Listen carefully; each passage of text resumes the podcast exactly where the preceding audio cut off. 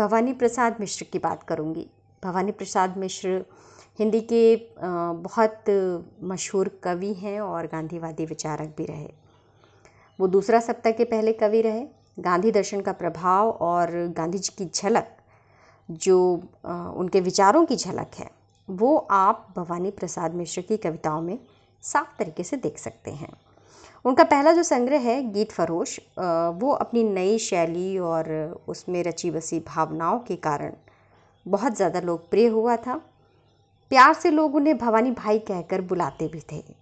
उन्होंने खुद को कभी भी निराशा के गर्त में डूबने नहीं दिया। जैसे कि आज आप देखते हैं ना कि डिप्रेशन की बहुत शिकायतें सुनते हैं। आप सुनते हैं कि लोग बहुत डिप्रेस हैं।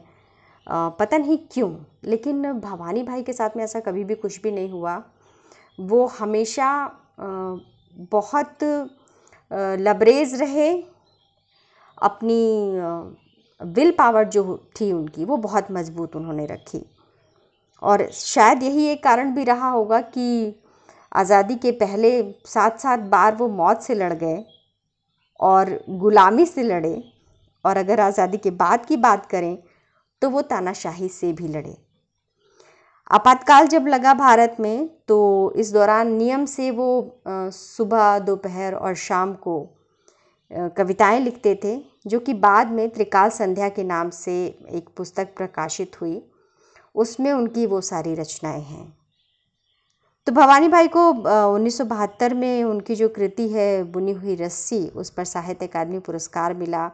उन्नीस सौ इक्यासी बयासी की अगर बात करें तो उत्तर प्रदेश हिंदी संस्थान का साहित्यकार सम्मान भी उन्हें मिला और उन्नीस सौ तिरासी में उन्हें मध्य प्रदेश शासन के शिखर सम्मान से अलंकृत किया गया। आज भवानी भाई की बात क्यों? आज इसलिए क्योंकि सावन चल रहा है।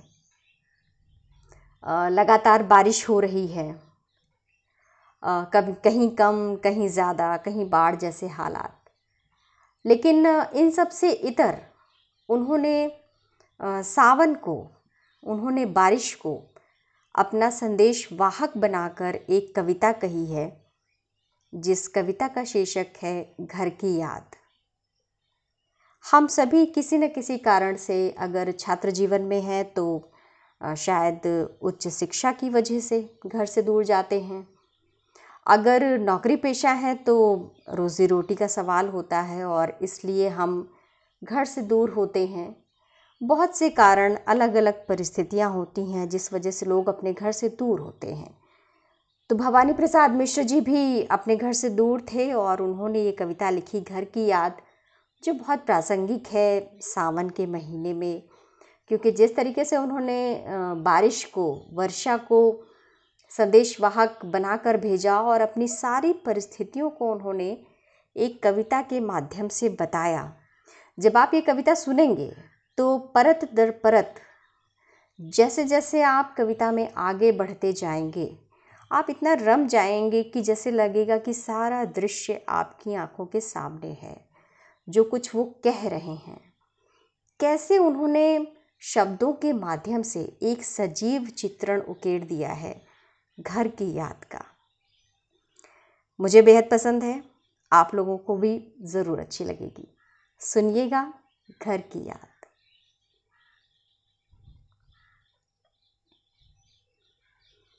आज पानी गिर रहा है।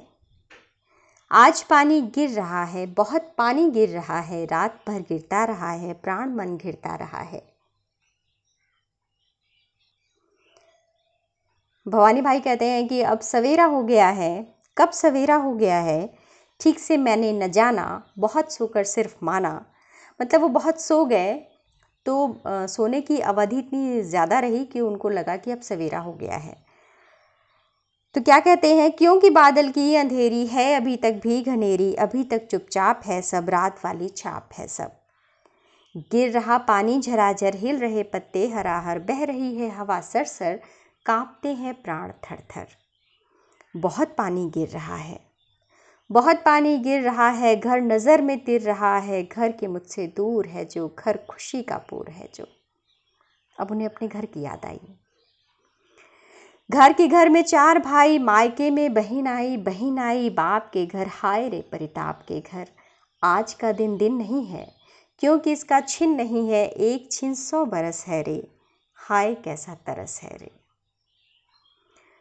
घर के घर में सब जुड़े हैं सब की इतने कब जुड़े हैं, चार भाई, चार बहनें, भुजा भाई, प्यार बहनें।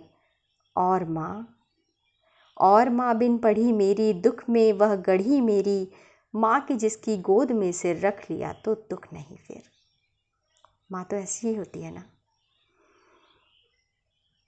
तो माँ की जिसकी गोद में सिर रख लिया तो दुख नहीं फिर। माँ की जिसकी स्नेह धारा का यहाँ तक भी पसारा, उसे लिखना नहीं आता, जो कि उसका पत्र पाता।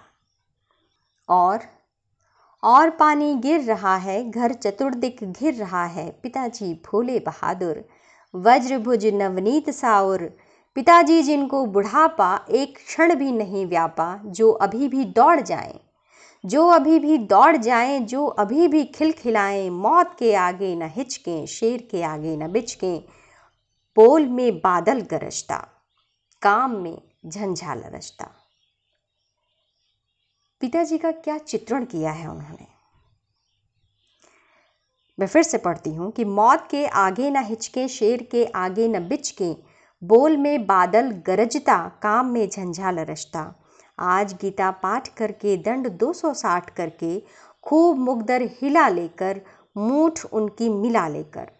मुगदर एक होता है, लकड़ी का बहुत मोटा सा, बड़ा सा होता है, और उसको घुमा घुमा के जो पहलवान होते हैं, वो कसरत करते हैं तो वो अपने पिताजी के बारे में बताते हैं कि आज गीता पाठ करके, दंड 260 करके, खूब मुगदर हिला लेकर मूठ उनकी मिला लेकर जब कि नीचे आए होंगे, नैन जल से छाए होंगे। हाय पानी गिर रहा है, घर नज़र में तिर रहा है।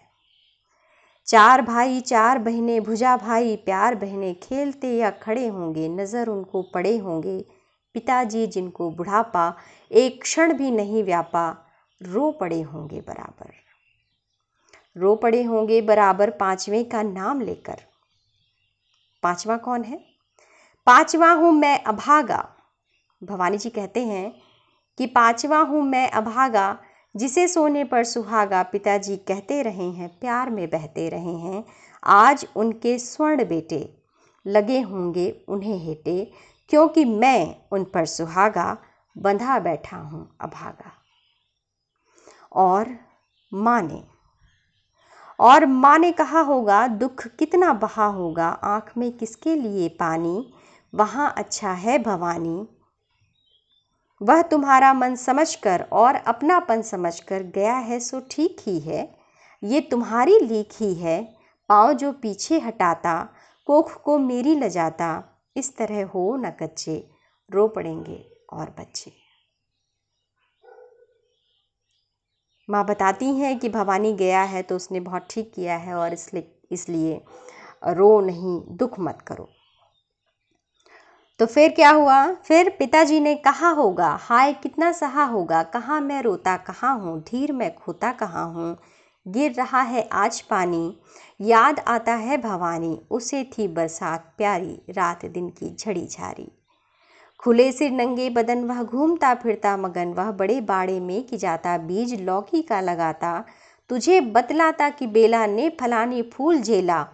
तू कि उसके साथ जाती, आज इससे याद आती। मैं ना रोऊँगा, कहा होगा और फिर पानी बहा होगा। दृश्य उसके बाद कारे, पांचवे की याद करे, भाई पागल, बहन पागल और अम्मा ठीक बादल और भौजी और सरला, सहज पानी, सहज तरला। शर्म से रो भी न पाए, खूब भीतर छटपटाएँ।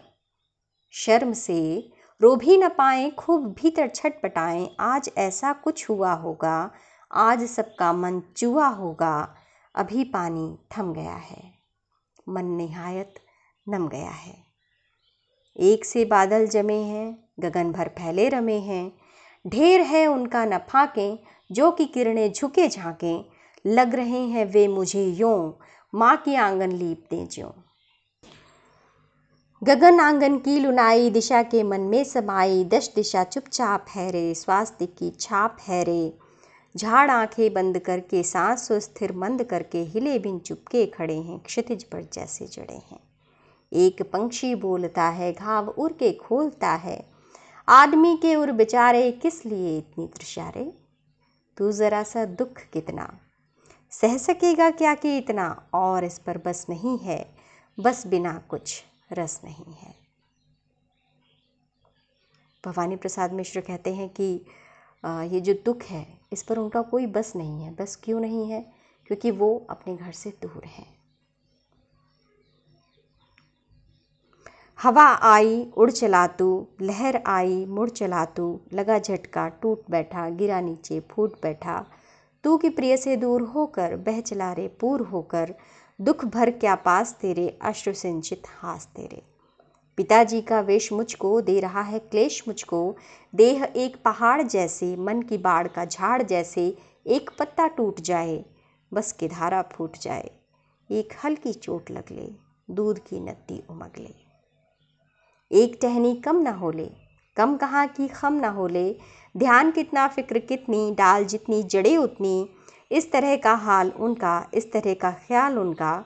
हवा उनको धीर देना। अब वो हवा को संदेश देते हैं कि मेरे पिताजी को संभालना, कि हवा उनको धीर देना, ये नहीं जी चीर देना, हे सजीले हरे सावन, हे कि मेरे पुण्य पावन, तुम बरस लो वे न बरसें। तुम बरस लो वे न बरसें, पाँचवें को वे न तरसें। मैं मज़े में हूँ, सही है, घर नहीं हूँ, बस यही है, किंतु यह बस बड़ा बस है, इसी बस से सब विरस है। वो हवा से अपना संदेशा कहते हैं कि पिताजी को ये बताना कि मैं बिल्कुल अच्छा हूँ, बस घर में नहीं हूँ। किंतु उनसे यह न कहना, उन्हें देते धीर रहना, उन्हें कहना लिख रहा हूँ, उन्हें कहना पढ़ रहा हूँ, काम करता हूँ कि कहना, नाम करता हूँ कि कहना, चाहते हैं लोग कहना, मत करो कुछ शोक कहना। और कहना और कहना, मस्त हूँ मैं, कातने में व्यस्त हूँ मैं, वज़न सत्तर शेर मेरा और भोजन ढेर मेरा। कूदता हूँ, खेलता हूँ, दुख डट कर झेलता हूँ, और कहना, मस्त हूँ मैं, यूँ न कहना, अस्त हूँ मैं। हाय रे, ऐसा न कहना, है कि जो जैसा न कहना, कह न देना, जागता हूँ, आदमी से भागता हूँ, कह न देना, मौन हूँ मैं, खुद न समझूँ कौन हूँ मैं देखना, कुछ बक न देना, उन्हें कोई शक न देना। हे सजीले हरे सावन, हे कि मेरे पुण्य पावन, तुम बरस लो वे न बरसे, पाँचवें को वे न तरसे, पाँचवें को बेनदर से बहुत बहुत शुक्रिया बहुत बहुत शुक्रिया मित्रों।